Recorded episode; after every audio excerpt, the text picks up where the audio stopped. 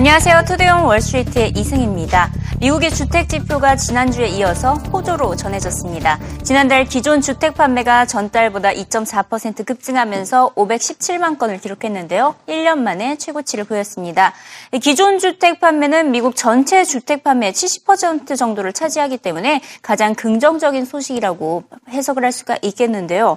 이번 지표를 발표한 미국 부동산 중개인 협회는 낮은 금리와 고용시장 개선에 따라 매물이 이어지고 있다며 기존 주택 판매는 계속 늘어날 것이라고 늘어날 것으로 보인다고 진단했습니다. 실제로 지난달 매물이 한 달 동안 6% 증가했고요. 재고도 연간 6% 가까이 증가를 했습니다. 이에 대해서 기존 주택의 중간값은 연간 5.6% 상승하면서 주택 가격의 상승세도 이어지고 있는 것을 확인할 수가 있었는데요. 하지만 미국의 최대 온라인 부동산 중개업체죠.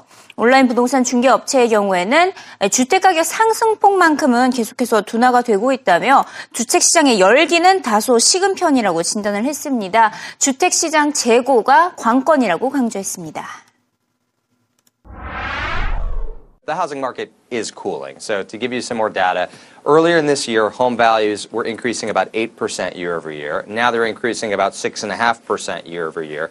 And we think over the next 12 months, they'll increase about 3% year over year. So the rate of appreciation is undoubtedly slowing. What's driving this is it's very counterintuitive is actually as home values as home values have increased, homeowners in negative equity have decreased. So now around 17% of all homeowners with a mortgage have no equity in their home or upside down on their home, which is terrible, but it's actually much better than it used to be. So it's all about inventory levels at this point. If you're upside down on your loan, you basically can't sell your home, and that leads to very constrained inventory. So parts of the country like Las Vegas or Florida, which had huge uh, declines during the housing bust, they have very high rates of negative equity, so very limited inventory. The home values there are appreciating very quickly. But in a lot of the rest of the country where there's more inventory coming online, 미국인들의 소비 심리를 알아볼 수 있는 대표적인 기업으로 코카콜라와 맥도날드가 꼽히는데요. 이 두 업체의 실적이 모두 부진하게 나와서 소비 시장에 대한 불안감이 커지고 있습니다. 일단 코카콜라의 순이익과 매출 모두 지난해 3분기보다 감소했고요. 맥도날드의 순이익은 30%나 감소했습니다. 맥도날드의 지역별 판매를 살펴보도록 하겠는데요. 미국에서 3.3% 감소했고 유럽에서도 1.4%, 특히 아시아와 중동, 아프리카에서 9.9%나 감소를 했습니다. 얼마 전 유통기한이 지난 고기를 사용했다는 소식이 이렇게 아시아 지역의 매출 급감으로 이어졌고요. 러시아에서도 위생 기준 미흡으로 맥도날드의 매장을 문을 닫게 했죠. 이에 따라서 아시아 지역에서 특히 많이 빠진 것을 확인을 할 수가 있습니다. 미국에서도 4분기 연속 매출이 감소한, 감소를 이어갔기 때문에 이렇게 실적이 부진하게 나타났습니다. 특히 코카콜라 맥도날드의 본고장이라고 볼 수 있는 미국에서 매출이 감소하고 있다는 것은 두 가지 의미를 시사하고 있는데요. 우선 첫 번째, 경쟁 업체들의 빠른 성장이 이어지고 있다는 것을 의미하고 있습니다. 어, 경쟁 업체들을 한번 비교를 해보도록 하겠는데요. 코카콜라의 경쟁사로 몬스터가 빠르게 치고 올라오고 있습니다. 에너지 드링크 제조사죠. 시가총액은 무, 당연히 코카콜라가 1,790억 달러 훨씬 높지만 이 5년 평균 매출 성장률을 보시면 몬스터가 코카콜라보다 훨씬 더 높은 것을 알 수가 있습니다. 26%에 육박을 하고 있기 때문에 훨씬 더 빠르게 성장하고 있는 기업으로 몬스터가 코카콜라를 위협하고 있고요. 맥도날드의 경쟁사를 보시면 치폴레, 어, 치폴레는 한때 맥도날드 소속 기업이었다가 따로 분사를 했는데 어, 멕시칸 체인점이라고 보시면 되겠습니다. 시가총액 역시나 맥도날드 맥도날드가 훨씬 높지만 5년 평균 매출 성장률을 보면 어, 맥도날드의 6배 넘게 육박을 하고 있죠. 33%에 달하면서 더 빠른 성장세를 이어가고 있습니다. 이렇게 경쟁사들이 치고 올라오다 보니까 맥도날드와 코카콜라의 실적 부진이 이어지고 있다라는 분석이고요. 또 두 번째 의미를 한번 분석을 해보면요. 소비자의 트렌드가 변화하고 있다는 것입니다. 웰빙을 선호하면서 탄산음료나 패스트푸드를 선호하는 사람들이 많이 줄어들고 있고 브랜드를 떠나서 특 특별함을 추구하는 밀레니얼 세대들이 성장을 하고 있죠. 밀레니얼 세대다라고 하면 미국 역사상 가장 영향력이 있는 베이비붐 세대들의 자녀들, 즉 1980년대에 태어난 사람들을 의미하는데 이 세대들을 대상으로 마케팅 전략을 펼쳐야 성공을 할 것이라는 분석입니다. They really value what their friends and family have to say and the community that they trust, their peers, have to say beyond brand and celebrity endorsement. So there's there's an authentic conversation that brands need to engender among millennials to really establish that connection. With Coke, for example, I actually do think they did a great job with the Share a Coke campaign. it was a really authentic uh, way for the brand rather than push marketing. It, um, they, they made the community a part of the conversation and they gave millennials an authentic way to engage with and connect to their brand. Um, I think the question for brands like Coke and McDonald's and, you know, with regards to the Share Coke campaign is can they create an ongoing conversation Right. or is it just these one off campaigns? 이처럼 미국 주요 소매업체들의 실적이 부진했음에도 뉴욕 증시가 상승 마감을 할 수 있었던 것은 어제 전해진 애플 실적의 호조로 매수세가 유입된 영향이 컸습니다. 주요 헤지펀드 매니저들이 일제히 애플의 추가 매수에 나서고 있는데요. 데이비드 아인혼 역시 애플의 성장 동력을 확신했습니다. Apple is right now working pretty much on all the cylinders. I mean, there's probably more good things that they will innovate and grow in the future, but right now, pretty much everything they're doing is going well. The top line is growing, the margins are expanding, and the capital allocation, you know, the buyback has made a difference. I think it added about seven points to the earnings per share growth in the quarter that they announced. It seems likely that they're going to continue doing these things. 데이비드 아이온은 특히 이번 조정 기간에 원하던 종목을 저렴하게 모두 매수할 수 있었다고 강조했습니다. 조정이 오면 저가 매수 기회를 놓치지 말 것을 강조를 했는데요. 매도 행렬이 이어졌던 지난 2주 동안 자신의 포트폴리오 구성만큼은 오히려 알차졌다고 주장했습니다. The last few weeks have been a little bit choppier, and there have been some opportunities that have been presented by some selling that's gone on. There have been people who've been caught up in particular positions, and it's caused them to sell maybe some other positions. And uh, we've been feeling fortunate because uh, it was very hard a few months ago to find opportunities, and in the last uh, couple weeks, we've been able to pick up a bunch of things that we're pretty excited about. 마지막으로 중국의 경제에 대해서 이야기를 빼놓을 수가 없겠죠. 3분기 경제 성장률 7.3%로 5년 만에 가장 낮은 수준을 보였습니다. 하지만 구체적으로 살펴보니 경제 여건은 그렇게 나쁘지 않았는데요. 어, 산업 생산과 고정자산 투자 또 소매 판매 모두 상대적으로 양호했습니다. 특히 산업 생산의 핵심 요소로 볼 수 있는 수출이 연간 15점 넘게 급등하면서 이 대외 수요가 이어지고 있는 것을 나타냈는데요. 하지만 중국 경제에 여전히 취약한 문제, 부동산 시장을 빼놓을 수가 없겠죠. 중국의 경제 안정의 가장 큰 리스크로 꼽히고 있습니다. 이에 따라 중국 정부와 인민은행이 전국적으로 부양 정책을 이어가야 한다라는 주장이 이어지고 있지만 아직까지는 추가 부양 가능성은 희박해 보입니다. 최악의 경우 올해 중국 경제 성장률은 6% 수준에 머물 것이라는 전망까지 나오고 있고요. 일각에서는 실질 GDP는 5%에 불과하다라는 지적을 내놓고 있습니다. 이처럼 중국 경기 진단 한동안 시장의 뜨거운 감자가 될 것으로 보입니다. I think there's no doubt that the growth in China has slowed down. You know, last decade we got used to 10% and above, whereas now we're seeing numbers around this sort of 7, 7.5% uh, range. And if anything, this slower pa- pace has been um, underway now for about three years or so. So uh, what we're seeing, I think, is, is an, ad- an adjustment to a more sustainable pace in China, and obviously the cooling in the property market is playing into that.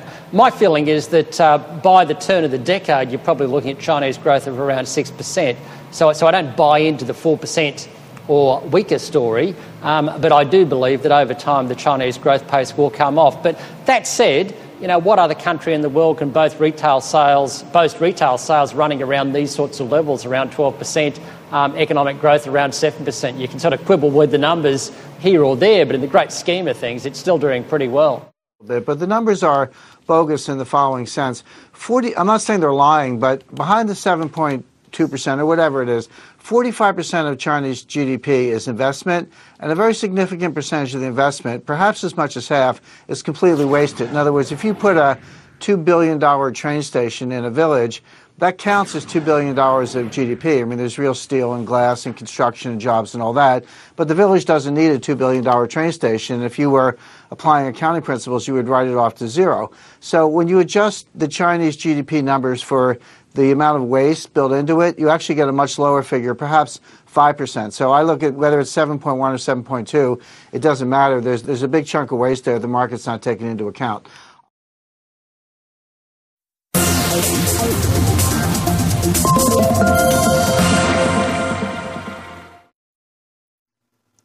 현재 이 시각 CNBC 헤드라인을 살펴보도록 하겠습니다. 첫 번째로는 야후 실적 소식이 전해지고 있는데요. 시장의 예상치를 상회하면서 주가가 4% 상승하고 있다는 소식입니다. 아, 주당 순이익이 52센트로 시장의 예상치였던 30센트를 크게 웃돌았습니다. 모바일과 동영상 사업 등 다양한 분야에 적극적으로 투자를 이어가면서 신성장 사업 진출에 박차를 가한 효과로 보인다고 야후는 밝히고 있습니다. 하지만 직원 감원 등 계속해서 구조조정은 이어질 것으로 보인다고 CNBC는 전망을 하고 있고요. 한편 알리바바 지분 매각으로 58억 달러를 인수를 했었는데 50억 아, 58억 달러의 자금이 생겼었는데 이 자금으로 어떤 기술 업체를 인수할지는 아직 공개하지 않고 있다고 CNBC는 덧붙였습니다. 오늘 시장에서 유럽 중앙은행 소식이 많이 어, 언급이 됐었는데요. 유럽 중앙은행이 회사채 매입을 검토하고 있다는 소문이 시장에 확산이 됐습니다. 이 같은 소문이 점점 퍼지면서 어, 투자자들의 반응이 엇갈리는 모습을 보였는데요. 일단 주식시장은 상승했고 유로와 약세는 나타났습니다. 지금 최근에 드라기 총재가 계속해서 자산 매입을 늘리겠다라고 말을 한 바가 있었는데 이에 일환으로 회사채 매입을 고려하고 있는 것으로 파악이 되고 있습니다. 일단 미국의 양적 완화 방식이 아니라 국채가 아닌 회사채로 우회하는 선택으로 보인다고 CNBC는 분석을 하고 있고요. 어, 투자자들이 예민하게 반응을 한 하루였다고 CNBC는 덧붙였습니다. 앞으로 투자자들이 어떻게 행동을 할 것인가라고 전망을 한 것을 보니까 유로와 약세를 추가적으로 점치면서 쇼 포지션을 늘려나갈 것으로 보인다고 CNBC는 덧붙였습니다. 어, 이런 가운데 그리스에 대한 경고성 메시지가 전해지고 있네요. 어, 월가의 레리 맥도날드라는 스트레트지스트가 있는데 미국 투자자들이 무엇보다 그리스 사태를 주시할 필요가 있다고 강조를 했습니다.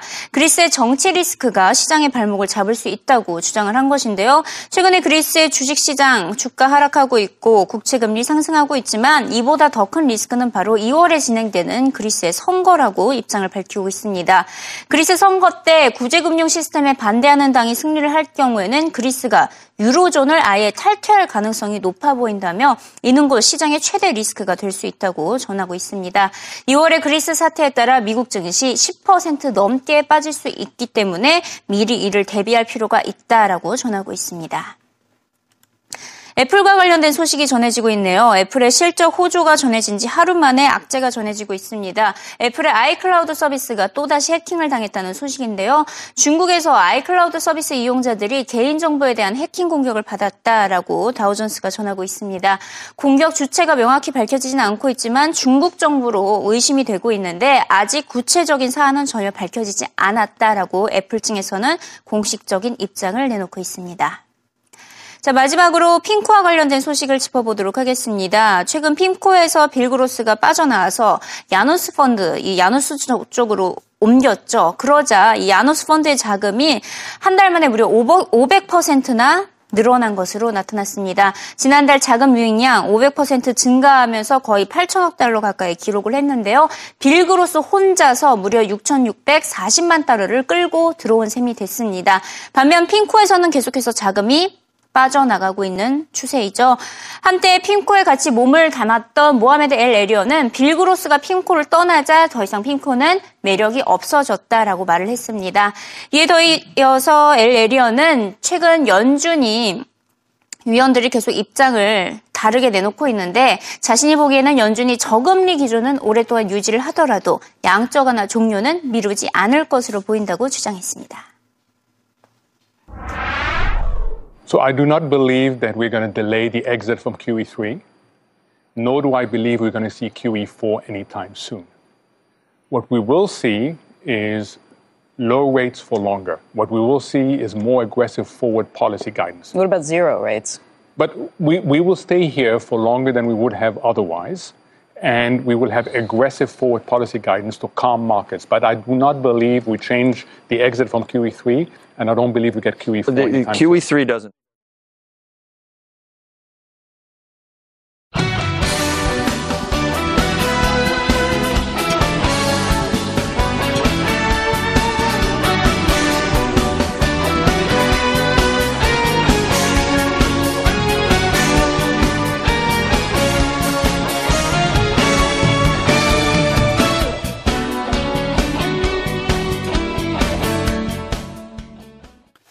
네, 주요 해외 기업 뉴스 살펴보겠습니다. 워렌 버핏 얘기를 들으셨는데요. 조금 더 정리를 해보겠습니다. 웰스파고와 이제 코카콜라, 아메리칸 익스프레스, 그리고 IBM 등을 주식을 많이 갖고 있는 워렌 버핏이 되겠는데요. 주가에 대한 반응이 좋지 않은 것도 있었고 좋은 것도 있었습니다. 그런데 좋지 않았던 것들이 더욱더 주가가 많이 빠져서 손해를 많이 보고 있다는 얘기인데요. 웰스파고나 아멕스가 실적이 나온 이후에는 수익을 워렌 버핏도 얻었습니다. 그런데 코카콜라나 이 IBM의 주가 급락에 따라서 총 17억 달러, 2조 원 가까운 돈을 날린 셈이라고 마켓워치에서는 지적을 하고 있었습니다. 네, 워렌 버핏의 이 손해의 원흉 중인 하나인 이 코카콜라가 전년 대비해서 분기 순이익이 14%나 줄었고 장기 매출 전망도 하향 조정을 했는데요. 올해와 내년 모두 순이익이 또 전망치를 밑돌 것이라고 경고했습니다. 결국은 비용 절감 조치를 확대하기로 했는데요. 2017년까지 연 20억 달러, 2019년까지는 연 30억 달러씩을 줄이기로 얘기를 했습니다. 연초에 코카콜라 CEO가 올해는 실행하는 한 해가 될 것이다. 뭔가 보여주는 한 해가 될 것이다라고 얘기를 했는데 그럼에도 또 실적이 실망감을 안겼는데요. 이번에는 비용 절감 노력에 성공을 거둘지 관심이 쏠리고 있습니다. 한 반면 이 장마감 이후에 야후는 양호한 실적을 발표를 했죠. 일회성 경비를 제외한 3분기 주당 순이익이 52센트로 팩트셋에서 집계한 전문가 예상치 32센트를 큰 폭으로 웃돌았습니다. 매출도 10억 8천만 달러로 예상치 10억 5천만 달러를 웃돌았는데요. 역시 알리바바의 지분을 처분한 것도 순이익 개선에 큰 도움이 됐다는 분석입니다. 시간의 거래에서 주가가 2% 정도 지금 상승하고 있습니다. 조금 전에 들어온 소식인데요. 이 독일의 다임러 자동차가 보유하고 있던 테슬라 지분의 4%를 처분하기로 했습니다. 주식 처분으로 돌아오는 돈은 7억 8천만 달러로 예상이 되고 있는데요. 다임러는 테슬라와 전기차 관련한 공조는 계속할 것이라고 밝히기도 했습니다. 원래 다임러 자동차는 2009년에 테슬라 지분의 9.1%를 매입한 상태였습니다. 주요 해외 기업 뉴스까지 살펴봤습니다.